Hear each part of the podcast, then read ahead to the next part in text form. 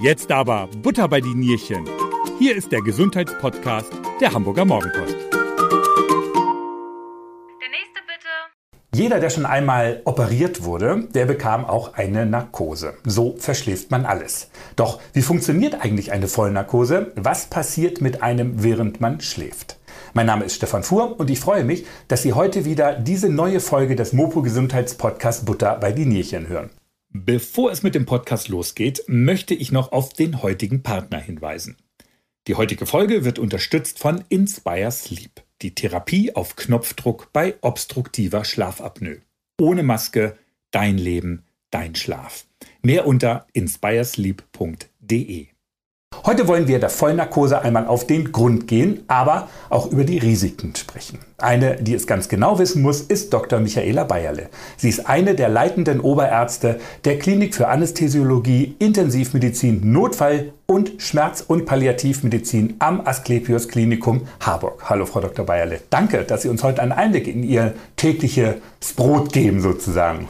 Ja, vielen Dank, äh, dass Sie mir die Möglichkeit geben, über mein Fachgebiet zu sprechen. Ich tue das sehr gern und ich hoffe, dass wir äh, den Hörern und Lesern einen kleinen Einblick geben können und vielleicht auch so mit einigen Vorurteilen über die Anästhesie aufräumen können. Ja, und ich freue mich vor allen Dingen auch, für mich ist es ja ganz neu, dass ich mal auf zwei Beinen selber in den OP-Trakt laufen durfte, weil für die Hörer, wir sitzen hier ja praktisch im Vorraum der des OPs sozusagen. Deswegen genau. kann es auch sein, dass draußen vielleicht mal jemand schneller vorbeiläuft oder es ist auch eine Lüftung vielleicht im Hintergrund zu hören. Aber ich finde das sehr spannend. Vielen Dank nochmal dafür.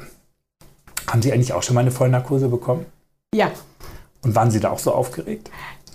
Ich glaube, so aufgeregt nicht, weil äh, ich natürlich den Vorteil habe, dass ähm, ich weiß, was auf mich oder wusste, was auf mich zukam und dass die Umgebung ist vertraut, die Abläufe ja. sind bekannt. Ja. Das äh, nimmt natürlich einiges an Angst. Nichtsdestotrotz äh, ist es natürlich auch so, dass auch ich dann die Kontrolle abgeben muss, die ich sonst immer habe. Und äh, das, da ist man schon aufgeregt. Ja. Auch als Arzt, auch wenn man es tausendmal miterlebt hat, äh, äh, von der anderen Seite, wenn man da selbst liegt. Ärzte sind ja die schlimmsten Patienten, habe ich mal gehört. Ja, dann müssen Sie die äh, mich spannenden Ärzte fragen. Aber ähm, äh, ja, das ist, man fragt vielleicht manchmal etwas genauer nach oder ähm, ja, äh, hat manchmal vielleicht etwas man weiß halt, worauf es, was man, passieren müsste jetzt eigentlich. Ne? Und genau. Genau. Aber Sie haben gerade eben schon gesagt, so Kontrollverlust. Können Sie verstehen, dass Menschen Angst vor einer Vollnarkose haben? Ja, verstehen kann ich das. Wir versuchen immer unseren Patienten die Angst zu nehmen, aber es ist natürlich klar, dass, und das wird man ja auch nie ganz loswerden, wenn ich weiß, ich schlafe ein und dann muss jemand anders auf mich aufpassen, muss meine Beatmung übernehmen. Ich weiß nicht, was passiert in der Zeit. Ich habe kein Bewusstsein in der Zeit. Es ist ja auch kein Schlaf, äh, aus dem ich jederzeit erweckt werden mhm. äh, kann, sondern ist das einfach eine Narkose mit einem vollständigen Bewusstseinsverlust. Dass das auch mit so einem Kontrollverlust einhergeht, dass man nicht weiß, irgendwie ist es wird schwarz und danach passiert irgendwas mit mir, da bin ich nicht wirklich anwesend und dann wache ich wieder auf. Dass man davor Angst hat oder dass das Angst machen kann, das ist verständlich und das versuchen wir auch eigentlich äh, immer zu berücksichtigen und da besonders auf unsere Patienten einzugehen.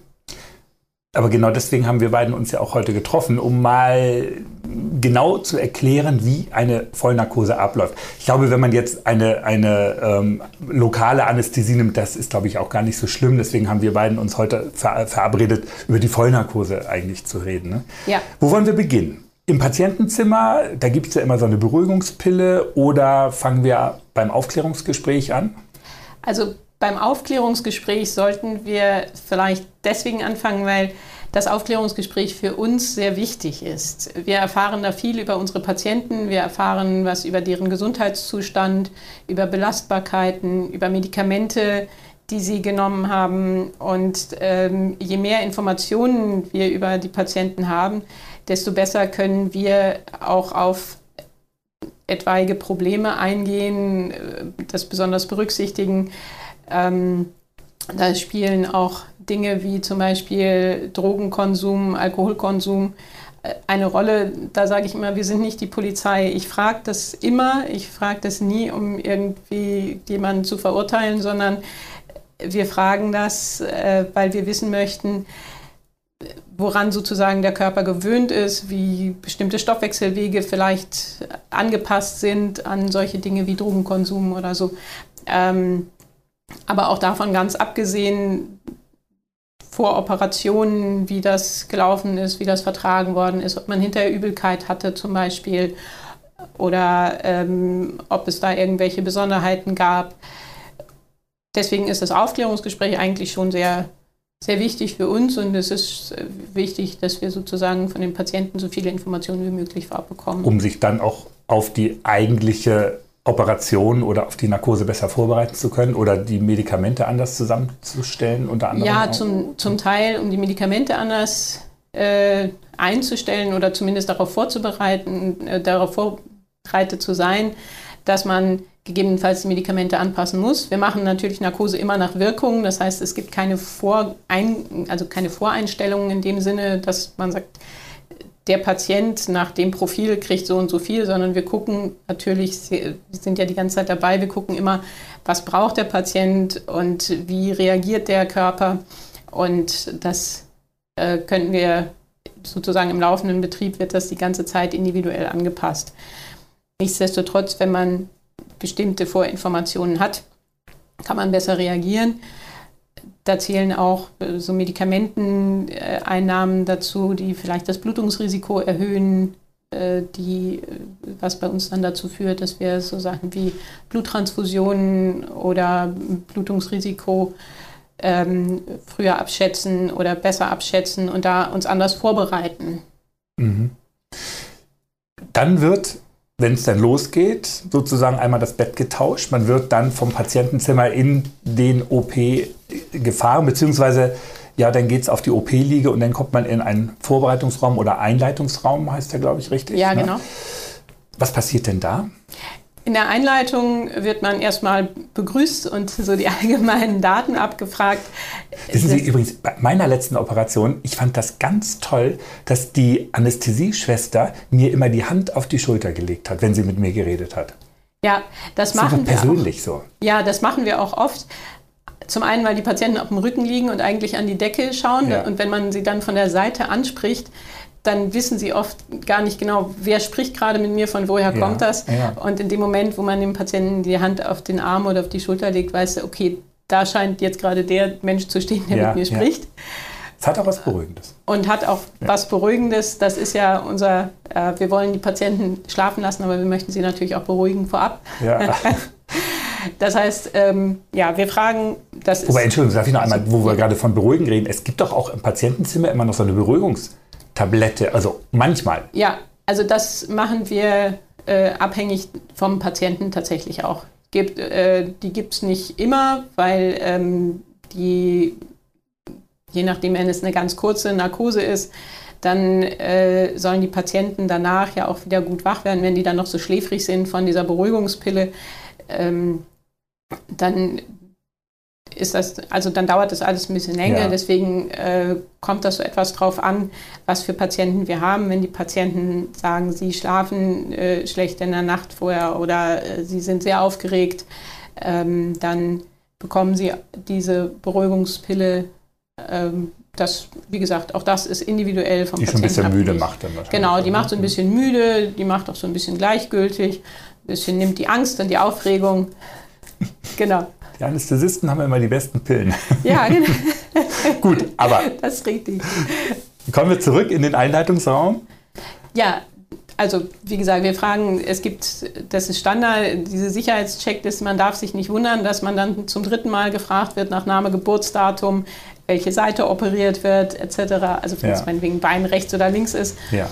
Ähm, das fragen wir, damit es auf gar keinen Fall zu Verwechslungen kommt. Das ist ein bisschen redundant für die Patienten, manchmal ein bisschen nervig, aber das ist das Erste, was wir machen. Das Zweite ist, dass wir äh, die Patienten an unser Monitoring anschließen, EKG, Blutdruck, Sauerstoffsättigung, das ist dieser Clip am Finger, der die Sauerstoffsättigung, also Konzentration im Blut messen kann. Und ähm, das sind so die, das ist das Basismonitoring, das schließen wir an. Und dann legen wir noch einen Zugang. Wir brauchen einen venösen Zugang, äh, also so eine Nadel, die in die Vene gelegt wird, so eine äh, kleine Plastikkanüle, ähm, die, über die wir dann die Narkosemittel halt geben können. Mhm.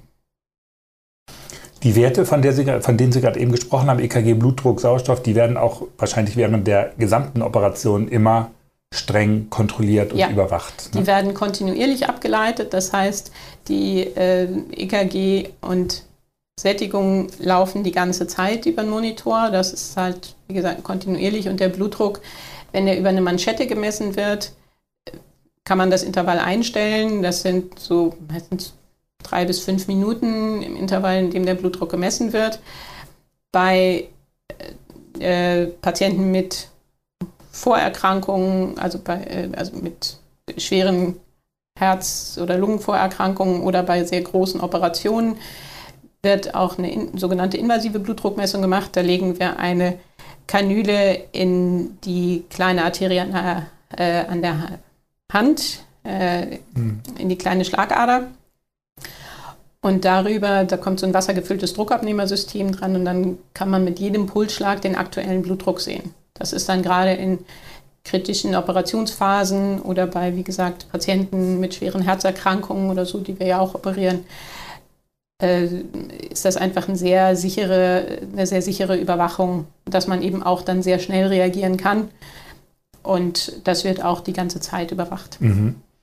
Dann bekommt man danach eine Maske mit Sauerstoff über Mund und Nase. Genau.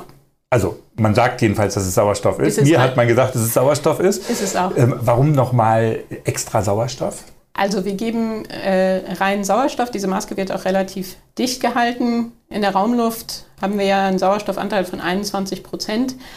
Und das findet sich natürlich dann auch in unserem Atemgas in der Lunge wieder. Wenn wir jetzt den Patienten vorab reinen Sauerstoff atmen lassen, ähm, füllen wir die Lunge sozusagen mit Sauerstoff auf. Wir wollen ja, dass der Patient tief, tief schläft. Ähm, wir leiten die Narkose ein. Der Patient atmet dann ja schon flacher und dann hört er auf zu atmen und dann übernehmen wir die Beatmung und beatmen auch mit der Maske. Da ist aber natürlich so ein kleines Intervall, in dem äh, der Patient nicht mehr so ausreichend atmet und das sind 30 äh, Sekunden oder so, aber wir wissen, der Patient atmet dann ein bisschen weniger und wir beatmen ihn noch nicht, weil er halt, wir fangen damit mhm. ja erst an, wenn er richtig tief schläft. Und dass er da einfach dann auch genug Sauerstoffreserven hat. Und äh, ja, das ist halt sozusagen die Idee dahinter. Das ist einfach eine Sicherheitsreserve an Sauerstoff, wenn man sich das so vorstellen möchte. Genau das habe ich mich nämlich auch immer gefragt. Es gibt einen kleinen ein Intervall, wo man praktisch nicht atmet. Ja. Also aber mit 30 Sekunden ist jetzt, gut, das kann man vielleicht auch so mal die Luft anhalten, aber 30 Sekunden erscheint jetzt nicht ganz so lang. Ich hätte gedacht, dass es vielleicht doch ein bisschen länger ist. Also das kommt darauf an, in dem Moment, wo wir den, äh, also wo der Patient einschläft, fangen wir ihn ja an, ihn mit der Maske zu beatmen. Und das geht eigentlich so relativ nahtlos in sich, äh, mhm. ineinander über. Mhm. Das dauert nicht so lange. Und dann haben wir, atmen, atmen wir den Patienten mit der Maske, bis dann auch, dazu kommen wir wahrscheinlich noch, dann das äh, Muskelrelaxanz, das wir zum Schluss geben, der Einleitung äh, seine volle Wirkung entfaltet. Und wenn der Patient dann sozusagen ganz entspannt ist, dann kann man den Beatmungsschlauch legen. Und das ist ja dann auch der Moment, wo ich den Beatmungsschlauch einführe. Äh, da kann ich natürlich nicht beatmen. Mhm. Und in dem Moment brauche ich halt auch wieder diese Sauerstoffreserve. Äh, und das geht in der Regel auch schnell, aber manche Patienten haben eine etwas anspruchsvollere Anatomie. Jeder Mensch ist unterschiedlich gebaut und manchmal dauert es dann halt ein paar Sekunden länger und bevor dann äh, jemand Stress bekommt oder wir Stress bekommen oder der Patient in irgendeiner Form da gefährdet ist, ähm, auch dafür ist diese Sauerstoffreserve dann gut. Wenn das Intubieren nicht also sofort klappen klappt, Ja. Dann könnten Sie aber wieder einmal auf die Maske dann sozusagen. Genau, dann der also Maske. in der Zeit atmet der Patient noch selber? Nee, nee nein, nein. Nee, nee. Sie, Sie haben so einen, Gummi, so, so, so, so, ein, so ein Ballon ja, so genau. in der Hand, wo Sie, genau. habe ich mal im Fernsehen zumindest mal gesehen, ja, wo der immer so gedrückt wird, wo dann Luft in die Lunge reingepustet wird. Halt, ne? Ja, genau. Also der Patient schläft ganz tief ein. Die Narkose, die Vollnarkose, über die wir reden, ist ja auch so tief, dass es anders als bei Sedierung oder so leichtem Schlafen. Also die Vollnarkose ist so tief, dass der Körper aufhört, selbstständig zu atmen. Und dafür müssen wir ihn beatmen. Und das machen wir, wenn die Narkose gerade angefangen hat, erst mit der Maske, dann legen wir diesen Beatmungsschlauch ein und dann machen wir die Beatmung über den Beatmungsschlauch. Man kann aber auch ähm, weiter über die Maske beatmen, wenn das mit dem Beatmungsschlauch nicht so gut funktioniert. Auch da äh, also ist es immer möglich, das damit zu machen. Damit ich aber einschlafe, bekomme ich ja, ich glaube, sind es drei ja. Medikamente. Habe ich, ah, habe ich letztens gut mitgezählt. Ne? Es ist irgendwie eine weiße, eine klare und, und, vor allen Dingen die weiße und dann ist man irgendwie weg. Meine letzten Worte sind immer, ich glaube, es wirkt nicht. Das hören Sie wahrscheinlich auch jeden Tag dreimal, oder? Ich denke immer, ich mache einen Witz, aber es lacht auch meistens keiner mehr. ähm, die Medikamente gehen dann immer in einer bestimmten Reihenfolge, ne? Ja. Wir geben zuerst das Schmerzmittel. Äh, das sind starke Schmerzmittel, mit denen wir arbeiten. Das sind die Opiate. Ähm, die verwandt sind mit dem Morphin, sind aber viel weiter entwickelt, sozusagen sind synthetische Opiate, die auch ähm, sehr viel, eine sehr viel stärkere Wirksamkeit haben. Der Körper, auch wenn der Patient schläft, soll ja während der Narkose auch keine Schmerzen haben. Das heißt, da braucht man sehr starke Schmerzmittel, das geben wir als erstes. Dann, das würde sonst trotzdem passieren, auch im Schlaf kann, man, ja. kann der Körper Schmerzen empfinden? Ja, okay. der Körper kann, darauf, äh, kann das wahrnehmen und das würden wir auch sehen, also dass dann Blutdruck und Herzfrequenz ein, ansteigen. Mhm. Ähm, das ist auch ein Teil unseres, unseres Monitorings, unserer Überwachung, dass wir während der Narkose sehen, wenn die Herzfrequenz langsam wieder ansteigt, jetzt braucht er wieder mehr Schmerzmittel. Mhm. Also darauf reagieren okay. wir auch während ah, der Narkose. Okay. Genau, und dann haben wir das Schmerzmittel gegeben. Dann merkt man schon, dass wenn das so etwas anflutet, dass es äh, alles so etwas schwer wird, ähm, man so ein bisschen duselig wird im Kopf. Und dann geben wir diese weiße Substanz. Das ist das, wo Sie, glaube ich, dann noch einen Moment Zeit haben ja. zu sagen, ich glaube, es wirkt nicht. Und dass sie, äh, dass keiner lacht, liegt, glaube ich, daran, dass sie das Gelächter nicht mehr hören. Ah, okay. Weil dann ja. einfach äh, das Bewusstsein ausgeschaltet geht so schnell. ist. Geht das, das geht, geht, doch schnell. Ne? Ja, ja, das geht sehr schnell. Ja. Das braucht einen kurzen Moment von dem Moment, wo es gespritzt ist, bis es wirkt, weil äh, wir ja eine Kreislaufzeit haben. Das heißt, es muss natürlich einmal durch den Körper gepumpt werden und im Gehirn ankommen ähm, und seine Wirkung entfalten. Aber das sind so, ja, äh, ist es keine Minute, also nee, Sekunden. 20, ja, ja, genau, 20 Sekunden. Sekunden. vielleicht. Ja, man merkt das auch so ein bisschen. Ja, man so, merkt, und dann dass es kommt. ist man irgendwie weg. Ja. ja, genau. Und das ist der Moment, wo der Patient halt schon so tief schläft, dass wir ihn beatmen können. Und dann äh, können wir ihn über die Maske beatmen. Und dann können wir das Muskelrelaxanz spritzen. Das führt halt dazu, dass alle Muskeln im Körper lahmgelegt werden was äh, zum einen wichtig dafür ist, dass wir den, äh, den Beatmungsschlauch in die Luftröhre einführen können, weil die ähm, Stimmbandritze dann auch entspannt ist und weit offen ist. Äh, und das andere ist halt, dass für die Operation das zum Teil natürlich auch erforderlich ist. Also man kann sich ja vorstellen, was, wenn im Bauch operiert werden muss, dann müssen die Bauchmuskeln entspannt sein, dass die Chirurgen da gut arbeiten können. Und dafür brauchen wir die Relaxantien. Man muss das nicht bei jeder Operation geben äh, oder bei jeder Vollnarkose das Relaxanz geben, aber wir geben bei jeder Vollnarkose ähm, die, das Schmerzmittel und das Schlafmittel.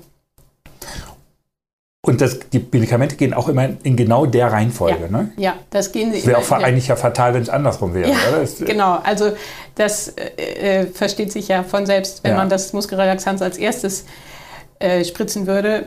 Das ist halt etwas so, dass man dann ja bei äh, vollem Bewusstsein merken würde, dass, die, dass man sich nicht mehr bewegen kann und dass man nicht mehr atmen kann.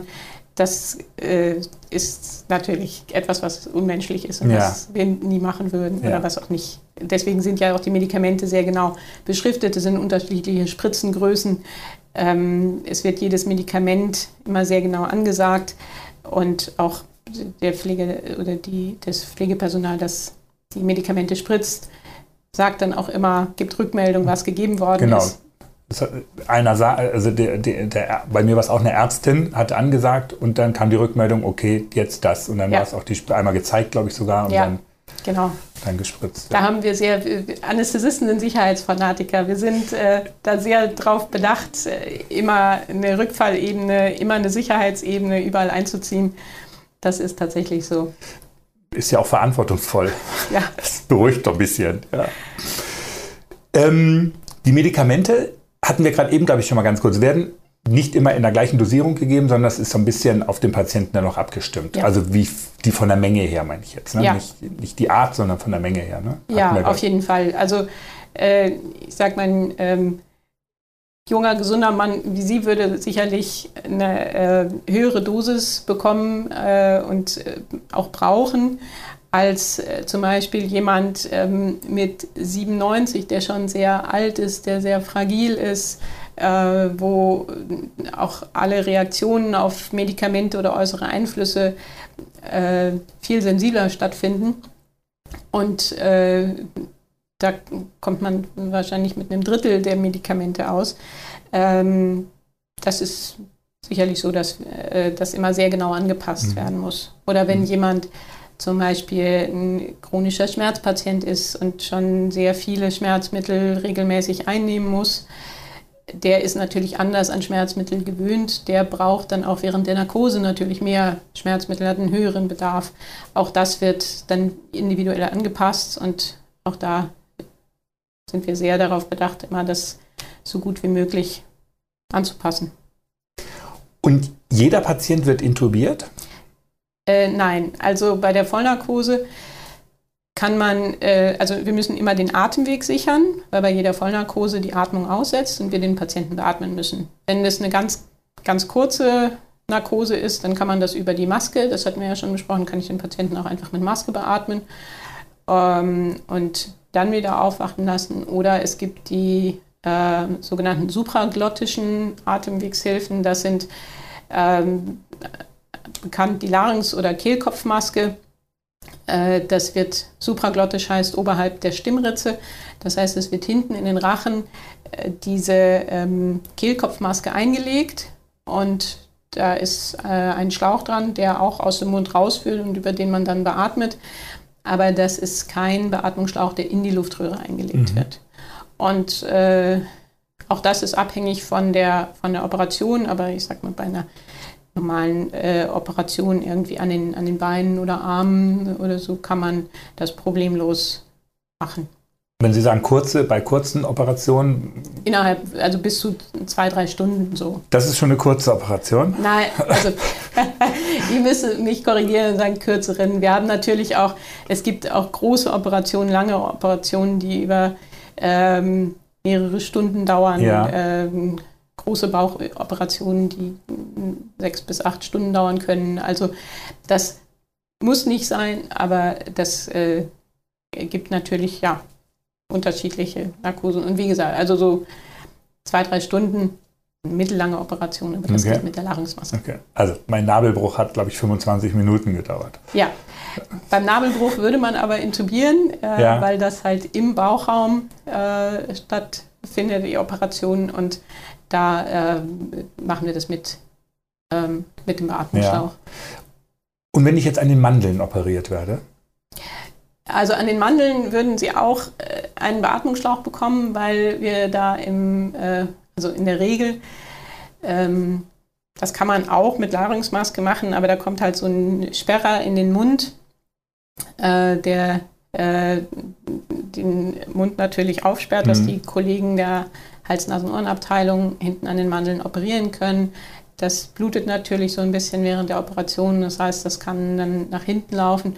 Also da sage ich mal, kann man das mit einer Larynxmaske machen, machen aber viele äh, doch mit dem Beatmungsschlauch. Alles Na, ich bisschen, frage nur deswegen, ist. weil da ist ja denn so wenig Platz. Der ja. Schlauch ist, wie dick ist der? Äh, der Schlauch hat so ein, also von der, ja ungefähr, ja. also der Beatmungsschlauch ein bisschen dünner als die Larynxmaske. Bei Kindern kann man an den Mandeln mit, mit der Larynxmaske operieren, das machen wir auch. Ähm, aber in der Regel, äh, ja, die, äh, eigentlich, also die Rachenmandel, das ist noch ein bisschen anders, das kann man mit der, äh, mit der Larynxmaske machen. Aber eine Operation an den Mandeln machen wir eigentlich mit dem Tubus. Ja. ja. Gibt es, Sie haben gerade eben gesagt, Anästhesisten sind Sicherheitsfanatiker. Ja. Gibt es denn auch Sicherheitssysteme, wenn irgendetwas schief läuft, können Sie mich ganz schnell wieder aufwecken? Äh, nein, also man kann nicht einen Patienten auf Knopfdruck wieder aufwachen lassen. Also so schnell können wir die Medikamente nicht abstellen.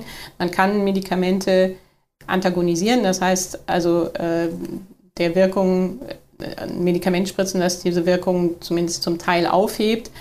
Dann besteht aber halt immer noch das Risiko, dass das nicht komplett aufgehoben ist. Also das äh, wäre ein unsicherer Weg. Ähm, es gibt die Situationen, dass wir einen Patienten wieder aufwachen lassen.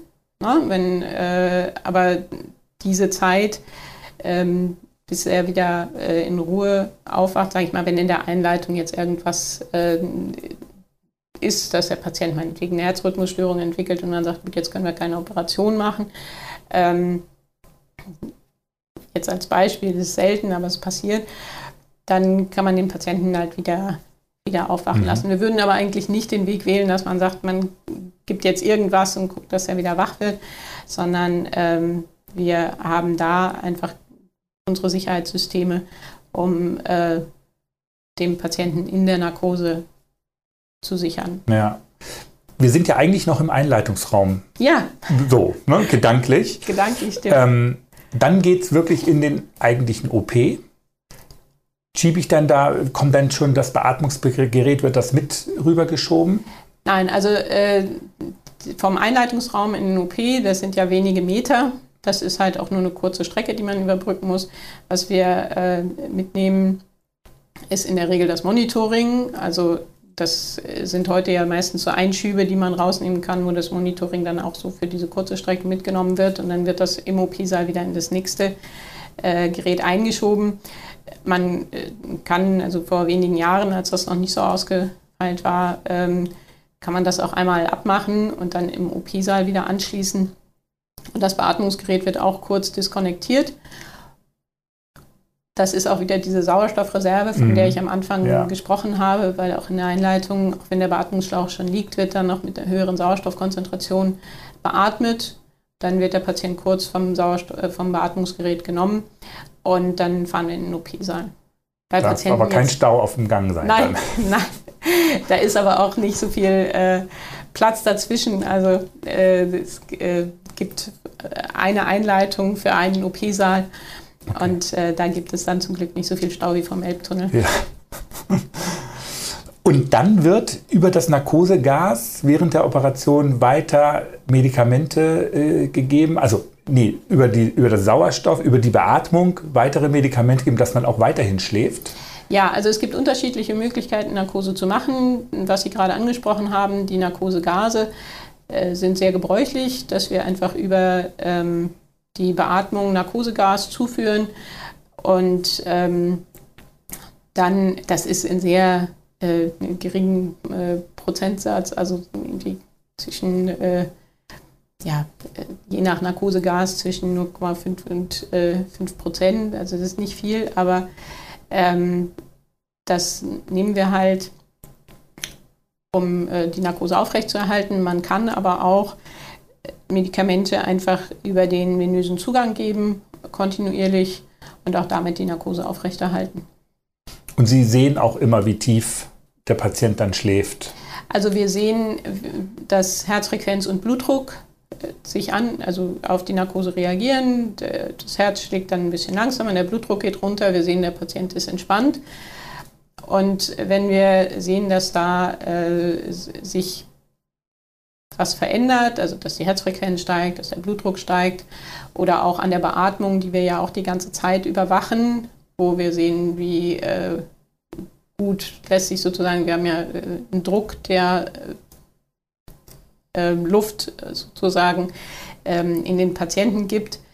Wenn sich das ändert und ich sehe, ich kriege mit dem gleichen Druck nur noch weniger ähm, äh, Menge an Luft, also ein kleineres Volumen in den Patienten, dann sehe ich ja auch, dass der Körper anfängt, so ein bisschen gegenzuspannen, sozusagen. Also mhm. das sind alles Anzeichen dafür, dass der Patient eventuell eine etwas tiefere Narkose braucht. Das ist aber alles lange, bevor überhaupt irgendwie wieder man auch nur ansatzweise Bewusstsein hätte.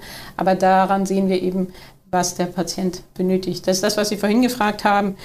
Die Patienten können ähm, oder jeder Körper kann in Narkose äh, Schmerzen und Stress wahrnehmen und darauf reagieren. Und das wird nicht bewusst wahrgenommen, aber das vegetative Nervensystem reagiert und äh, das sehen wir eben auch. Ja. Also auch Sachen wie Schwitzen oder Tränenfluss, auch das würde man sehen.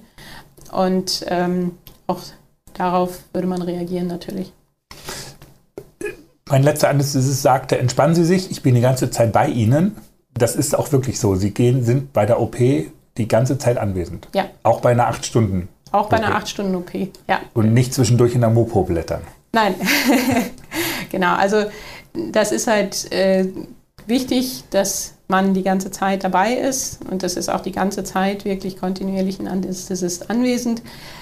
Es kann sein, dass man mal zur Pause von einem Kollegen ausgelöst wird, dann, äh, indem man eine kurze Übergabe macht und äh, der dann das erzählt. Es gibt ja auch OPs, die vielleicht dann doch nochmal länger dauern, vielleicht auch zehn Stunden oder so. Auch dann ähm, kann man ausgelöst werden, äh, dass man auch mal was essen oder was trinken kann. Aber dann ist halt ein anderer da. Also es ist ja. die ganze Zeit immer, immer jemand, immer jemand da. Anwesend. Ja. Und man und, wacht auch nicht auf während der OP. Nein. Also das. Äh, das ist, ist ja immer so die Horrorvorstellung. Ne? Ja. So, wenn man in Internetforen, wenn man in Internetforen liest, natürlich jeder zweite wacht irgendwie auf. Also man darf ja. ja nicht immer alles glauben, aber. Also ähm, man nennt es Awareness, wenn Patienten während der OP was äh, von äh, oder während einer Narkose irgendwie mitbekommen. Das ist ein sehr seltenes Ereignis. Es gibt es, das ist richtig. Ähm, ich sag mal, bei den Standardnarkosen tritt das praktisch nicht auf. Wo es vielleicht eher mal auftritt äh, oder in, wie gesagt sehr seltenen Fällen auftreten kann, ähm, ist, wenn Patienten äh, in einer sehr, ähm, ja, äh, also sehr vorerkrankt sind, sehr schwaches Herz haben, man dann sehr vorsichtig Narkose macht und dann vielleicht die Narkose ein bisschen zu äh, leicht ist am Anfang und die Patienten dann vielleicht im Moment was mitbekommen. Es ist aber auch sehr unterschiedlich, ähm, dass also dass jemand während der ganzen äh, während der ganzen Operation wach ist und alles mitbekommt und sich nicht rühren kann, nicht bewegen kann. Davor muss man keine Angst haben. Das passiert nicht. Aber dass vielleicht ein kurzer Moment äh, auftreten kann. Diese äh, Awareness-Berichte gibt es, das muss man auch ernst nehmen. Ähm, aber wie gesagt, das sind einfach sehr, sehr seltene Ereignisse. Und, und, Sie monitoren ja die ganze Zeit die Werte, Sie würden es ja auch sehen. Genau, dann. man würde es sehen, man würde darauf achten. Äh, wir haben ja auch Möglichkeiten, die Narkosetiefe zu messen. Ähm, es gibt verschiedene Systeme, die die, die Hirnströme ähm, bzw. Nervenableitung äh, darstellen und damit die Narkosetiefe äh, bestimmen. Wir sehen aber ja auch an, was ich schon sagte, Herzfrequenz, Blutdruck, äh, Beatmungsparametern, sehen wir eben auch schon, ähm, ja, wie der Patient reagiert oder ob er eventuell ein bisschen wacher wird. Aber wie gesagt, in, der, in den aller, allermeisten Fällen ist es wirklich so, dass diese Anzeichen, die wir sehen, lange auftreten, bevor der Patient auch nur ansatzweise wieder äh, Bewusstsein erreicht. Ja. Können Sie auch sehen, was ich geträumt habe? Nein. Man sagt ja immer so, wir geben jetzt das Narkosemittel, träumen Sie was Schönes. Ja, äh, da gilt der alte Spruch, die Gedanken sind frei. Also ähm, das gilt auch für Ihre Träume. Was Sie träumen, das ich sehen wir nicht. Gesagt. Geträumt. Ja, also ich glaube, das weiß man manchmal nicht so. Ich, ja. äh, wir, es gibt schon Untersuchungen dazu, dass es für die Patienten ähm, angenehmer ist, also von den Stressreaktionen, die man ableiten kann, äh, wenn die in einer ruhigen Atmosphäre einschlafen. Deswegen sagen wir immer, denken Sie an was Schönes. Suchen Sie sich einen schönen Traum aus, auch um den Patienten natürlich so ein bisschen zu beruhigen, ein bisschen abzulenken von dieser Sorge vielleicht, was kommt jetzt auf mich zu, was passiert in der OP, was kommt bei der OP raus. Es sind ja auch nicht alle Operationen immer so ganz sorgenfrei. Mhm. Und ähm, das ist dann halt so ein Moment, wo man einfach versucht, so ein bisschen eine ruhige Atmosphäre äh, zu schaffen. Und es gibt auch tatsächlich Patienten, die äh, aufwachen und sagen, sie hätten schön geträumt oder die sagen, das war äh, jetzt Endlich mal Schön, geschlafen. Ja, endlich mal geschlafen. Ähm, aber in der Regel kann man sich an nichts erinnern. Ja. Findet eigentlich eine, eine Absprache oder eine ständige Kommunikation mit den Chirurgen statt? Also eine äh, ständige würde ich nicht sagen, das wird, die wird wahrscheinlich ein bisschen äh, anstrengend, mhm. wenn man, ja, sage ich mal, die ganze Zeit reden würde. Ähm, es konzentriert sich ja auch jeder auf äh, seine äh, ja, eine Operation. Aber natürlich findet eine enge Absprache statt, äh, ja, wenn es kritische Punkte in einer Operation gibt, wenn äh, ein Gefäß nah irgendwo operiert wird oder äh, wenn ähm, es irgendwie zu einer Blutung kommt oder wenn äh, es zu Kreislaufproblemen äh, kommen könnte oder so, dann wird immer abgesprochen. Ne? Oder wenn bestimmte, ich sag mal, jede OP hat ja bestimmte Schritte und äh, im Operationssaal, also der Anästhesist, ähm, nimmt er nicht an der chirurgischen Operation teil, aber er schaut natürlich immer über das Tuch, guckt, was äh, passiert gerade, was sind, äh, worauf muss man jetzt sich vielleicht einstellen. Gibt es äh, jetzt zum Beispiel besonders ähm, besondere Abschnitte in der Operation, wo der Patient mehr Schmerzmittel braucht, weil man weiß, das ist ein etwas äh, schmerzhafterer Abschnitt oder ein, ein äh, ja, Abschnitt in der OP, wo man sagt, da bräuchte der Patient jetzt erfahrungsgemäß mehr Schmerzmittel. Oder äh, bin ich schon äh, eigentlich an der Hautnaht und kann schon anfangen, langsam die Narkose zurückzufahren, dass der Patient dann auch wieder wach wird. All diese Dinge äh, sind halt wichtig, dass da eine gute Absprache zwischen Chirurgen und Anästhesisten stattfindet. Und je kränker der Patient ist, je größer die Operation, desto enger und äh, desto ja, häufiger muss natürlich eine Absprache auch stattfinden. Ich finde auch, wenn ich so an meine Operation zurückdenke, das Phänomen des Aufwachens ist ja auch irgendwie toll. Wenn Sie gerade eben schon sagen, wenn der Chirurg schon die Hautnaht näht, dann fangen Sie schon mit der Ausleitung ja. der Narkose an, ähm, aber man kriegt ja nichts mit. Also man wird, man, ich wache immer im Aufwachraum so richtig wieder auf, aber zwischendurch, ich habe ja, wurde ja entubiert, ich bin wieder selber, atme wieder selber. Wie funktioniert das?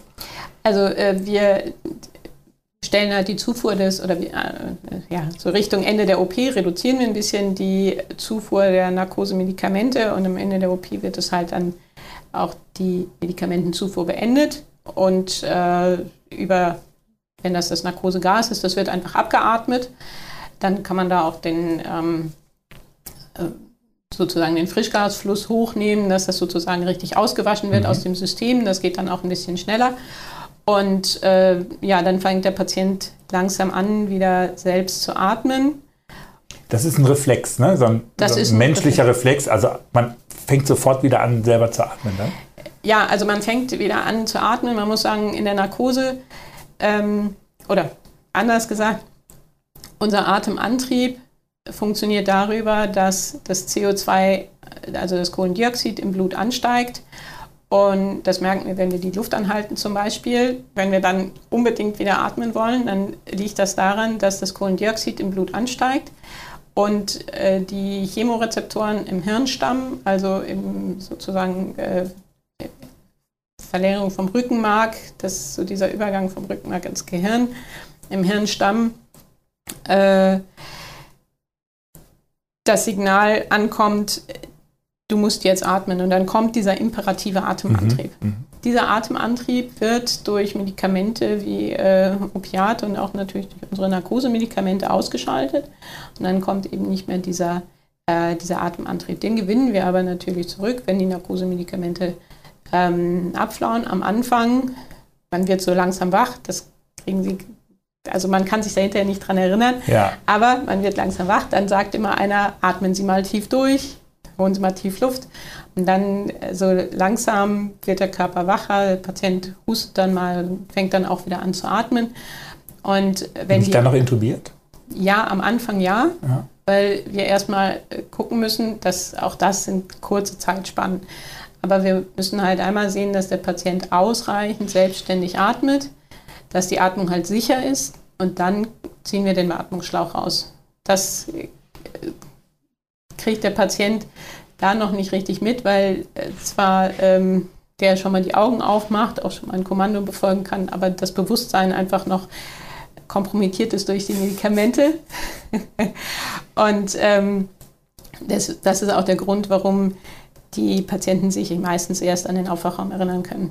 Aber da, wenn man sich das vorstellt, wie lange das dauert ähm, oder wie viele Schritte man, man sozusagen geht, von dem Moment, wo der Patient äh, noch tief in Narkose ist, bis zu dem Moment, wo er sich wieder an was erinnern kann oder wirklich was äh, aktiv wahrnimmt, ähm, vielleicht, nimmt vielleicht auch noch mal ein bisschen oder bringt vielleicht noch mal ein bisschen mehr Verständnis dafür, dass es nicht so schnell geht oder auch nicht so schnell gehen kann, dass man äh, im Schlaf irgendwas mitbekommen könnte. Mhm. Oder in der Narkose, besser gesagt. Im Aufwachraum liegt man ja auch schon wieder in seinem eigenen Bett, also ja. im Krankenhausbett. Das heißt, ja. da muss ich auch irgendwie hingekommen sein. Ja, Sie sind von der OP, also Sie werden ähm, im OP halt extubiert und dann äh, kommen Sie in die Ausschleuse und da wird man dann von der OP-Liege wieder ins Bett buxiert. Also ich gehe da das nicht machen, selber schon. Nein, das, ja, okay. da helfen wir noch. Das wird ja. meistens äh, gemacht über die sogenannten Rollbretter. Das, äh, da fassen alle ein Stück mit an und ja. dann werden die Patienten einmal rübergeschoben. Einmal rübergeschoben. Hm, genau. Okay. Das habe ich mich auch gefragt. Bin ich da eigentlich jetzt auch schon selber hingelaufen oder nicht? Aber erinnern kann ich mich ja nichts. Nee, das ist aber auch, das ist normal. Das äh, geht, glaube ich, fast allen so. Ja. Aber dann im Aufwachraum der letzte Schritt sozusagen. Da muss man noch eine, ungefähr eine Stunde liegen? Ja, also, eine, also auch das abhängig ein bisschen von dem äh, Verfahren, das angewandt wurde und von der, von der Länge und Dauer der OP und auch so ein bisschen vom Zustand der Patienten. Wenn die Patienten sehr schnell wieder sehr wach sind, dann kann man auch nach einer halben Stunde äh, oder 40 Minuten schon wieder auf die Station verlegt werden. Ähm, Patienten, die danach nach Hause gehen, bleiben da ein bisschen länger, weil wir da natürlich ein bisschen länger nach das, also das Überwachungsintervall äh, verlängern, weil wir sagen, wenn die auf die Station gehen, ist das eine, aber wenn sie sozusagen aus unserer Obhut ganz ja. äh, nach Hause entlassen ja. werden, da guckt man ja. ein bisschen länger. Und es gibt immer noch ein bisschen Schmerzmittel. Stunden. Schmerzmittel gibt es schon im Aufwachraum gleich. Also ähm, wir geben auch schon zum äh, Ende der OP Medikamente äh, wie ähm, Novalgin kennen bestimmt viele. Mhm. Äh, oder Paracetamol, das sind so die Medikamente, die man dann noch geben kann. Ähm, die ja dann auch schon ein bisschen länger wirken, die dann auch noch wirken, wenn der Patient im Aufwachraum liegt. Und im Aufwachraum selbst gibt es Schmerzmittel. Wir haben Schmerzmittelanordnungen dann noch für die Station. Ähm, und äh, der Patient wird auch erst über, auf die Station verlegt, wenn die Schmerzen gut im Griff sind oder er halt am, im besten äh, keine. Keine Schmerzen bestenfalls. hat. Und bestenfalls, genau, bestenfalls ja. äh, schmerzfrei ist. Ja. Sie haben ja doch eine hohe Verantwortung während so einer Operation. Wie lange dauert bei Ihnen die Facharztausbildung? Also äh, das Studium ist ja wie bei allen Ärzten sechs Jahre. Die Facharztausbildung sind fünf Jahre. Und äh, das ist mehr als Nee, das nee, ist normale so die, Facharztausbildung. Eine normale Facharztausbildung sind fünf Jahre. Ähm, ich habe noch die Zusatzweiterbildung Intensivmedizin gemacht, das ist nochmal ein Jahr länger und äh, dann ähm, die meisten Anästhesisten machen auch noch die Zusatzweiterbildung Notfallmedizin und äh, sind auch als äh, Notarzt tätig. Ja, sodass wir doch eine sehr, eigentlich sehr breite und doch ja, fundierte Ausbildung ja. bekommen. Intensivmedizin gehört ja auch noch dazu. Genau. Ja. Ähm, macht es eigentlich einen Unterschied? Wir sprachen jetzt ja eigentlich immer von geplanten Operationen. Ja.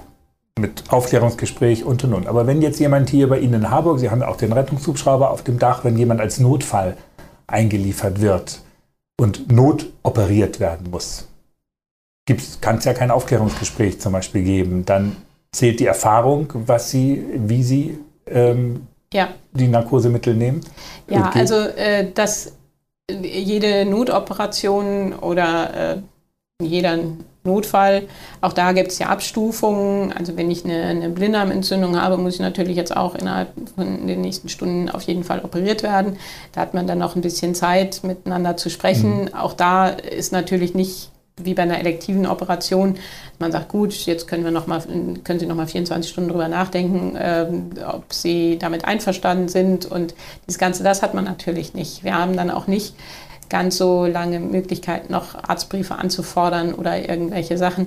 Und je dringlicher der Notfall ist, also ich sage mal, wenn jetzt jemand reinkommt von draußen mit einem schweren Verkehrsunfall, der blutet, der sofort in den OP muss, ähm, dann äh, muss man oder dann hat man natürlich nicht mehr die Zeit, irgendwie groß was ja. zu fragen. Wenn man Glück hat, der ist der Patient noch bei Bewusstsein und man kann vielleicht noch einmal nach Allergien fragen.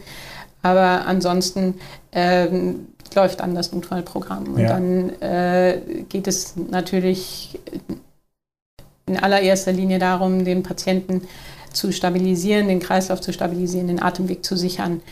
Und äh, da wissen wir aber auch, dass dann höchste Vorsicht und äh, aber ähm, ja auch die höchste Sicherheitsstufe in Anführungsstrichen geboten ist, dass wir dann eben alle Rückfallebenen schon auch aktiviert haben, dass wir dann wissen, so okay, wir müssen Blut bereitstellen, wir müssen äh, die Atemwegssicherung, wie gesagt, wir müssen kreislaufunterstützende Medikamente bereithalten und und und. Das sind dann einfach sehr viele Dinge, die dann ablaufen, die vorbereitet werden, die schon angeleiert werden, wenn ja. wir wissen, das kommt jetzt. Also ja. da laufen auch viele Dinge zeitgleich. Wissen Sie, was mir gerade durch den Kopf geht? Nein. Wenn Sie sagen, die Muskeln werden ausgestellt sozusagen, ja. das Herz ist doch auch ein Muskel. Ja, aber das Herz ist, äh, das ist richtig. ähm, aber der, äh, der Herzmuskel ist davon nicht, nicht betroffen. Ne? Das äh, betrifft die ähm, periphere Muskulatur, also die, äh, die Muskulatur, ähm, die wir aktiv bewegen können. Okay. Ne? Also ähm, das heißt äh, Arme, Beine, ähm, auch Bauchmuskeln oder so, die ich anspannen kann. Aber den Herzmuskel kann ich ja nicht ähm, ja. Aktiv ja. bewegen. Das ist eine andere Muskulatur. Und äh, die hat auch nicht diese ähm, Rezeptoren, die, also diese sozusagen ähm, ja, äh, Schlüsselstellen, wo meine Medikamente andocken können, um äh, eine, eine, Wirkung zu entfalten. Das, was die periphere Muskulatur hat, ähm, dass diese Rezeptoren gibt es an dem Herzmuskel in der Form nicht, sodass wir den Herzmuskel dadurch nicht liegen lassen, okay. nicht stilllegen können. Zum Schluss noch zwei ganz blöde Fragen. Warum darf man vor einer Operation nichts essen und trinken? Äh, wir hatten ja gesagt, dass durch die Narkose die ähm, Atmung aussetzt und, das und der Patient sich dann ja auch nicht mehr bewegen kann. Das gilt auch für die Schutzreflexe, also Husten und Schluckreflex sind ausgeschaltet. Und das heißt, in dem Moment, wo der Patient tief schläft, nicht mehr selbst atmet äh, und wir aber auch noch nicht den Beatmungsschlauch in der Luftröhre haben, äh, noch nicht eingelegt haben, in der Zeit ist es theoretisch denkbar, dass Mageninhalt äh, vom Magen die Speiseröhre hochsteigt und hinten im Rachen überläuft in die Luftröhre und in die Lunge. Und das würde eine schwere Lungenentzündung verursachen. Ja. Deswegen sollte der Magen leer sein. Und äh, klare Flüssigkeiten, da haben wir die Grenze von zwei Stunden, weil die den Magen einfach sehr schnell passieren. Aber äh, Flüssigkeiten, also Kaffee mit Milch zum Beispiel oder auch äh, Essen braucht natürlich länger, äh, um den Magen zu verlassen. Und äh, deswegen sind es da sechs Stunden, dass man äh, mindestens sechs Stunden vor einer Operation nichts essen, also keine feste Nahrung zu sich nehmen ja. sollte.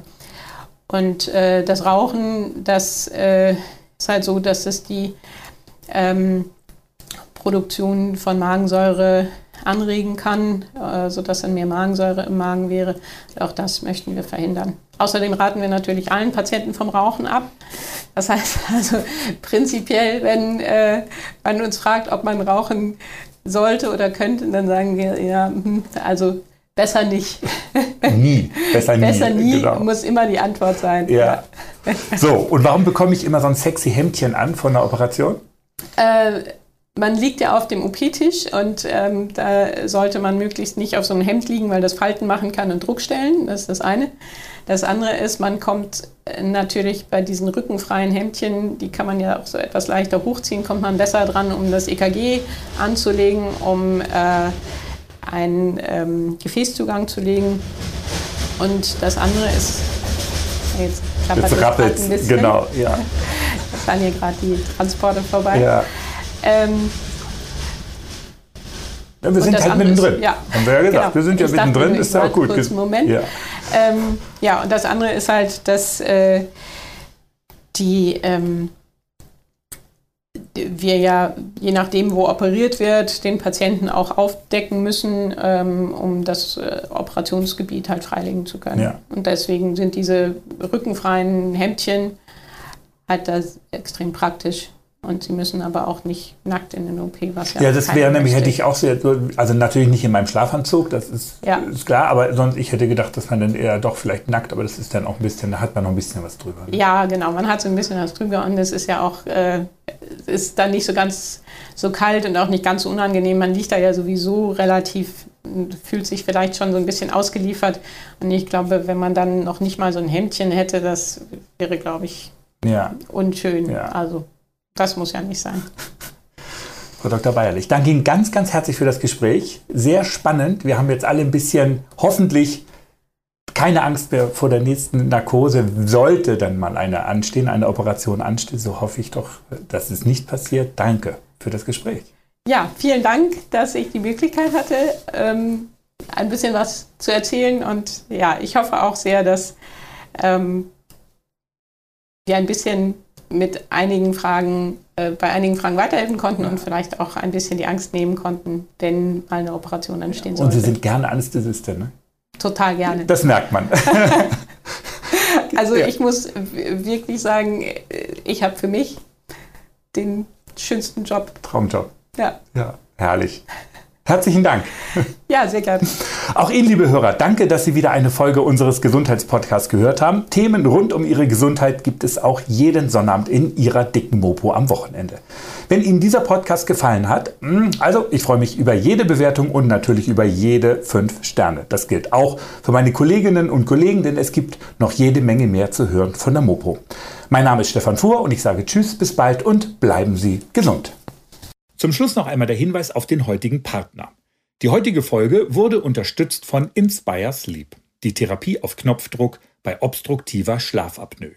Ohne Maske, dein Leben, dein Schlaf. Mehr unter inspiresleep.de. Das war Butter bei die Nierchen, der Gesundheitspodcast der Hamburger Morgenpost. Die nächste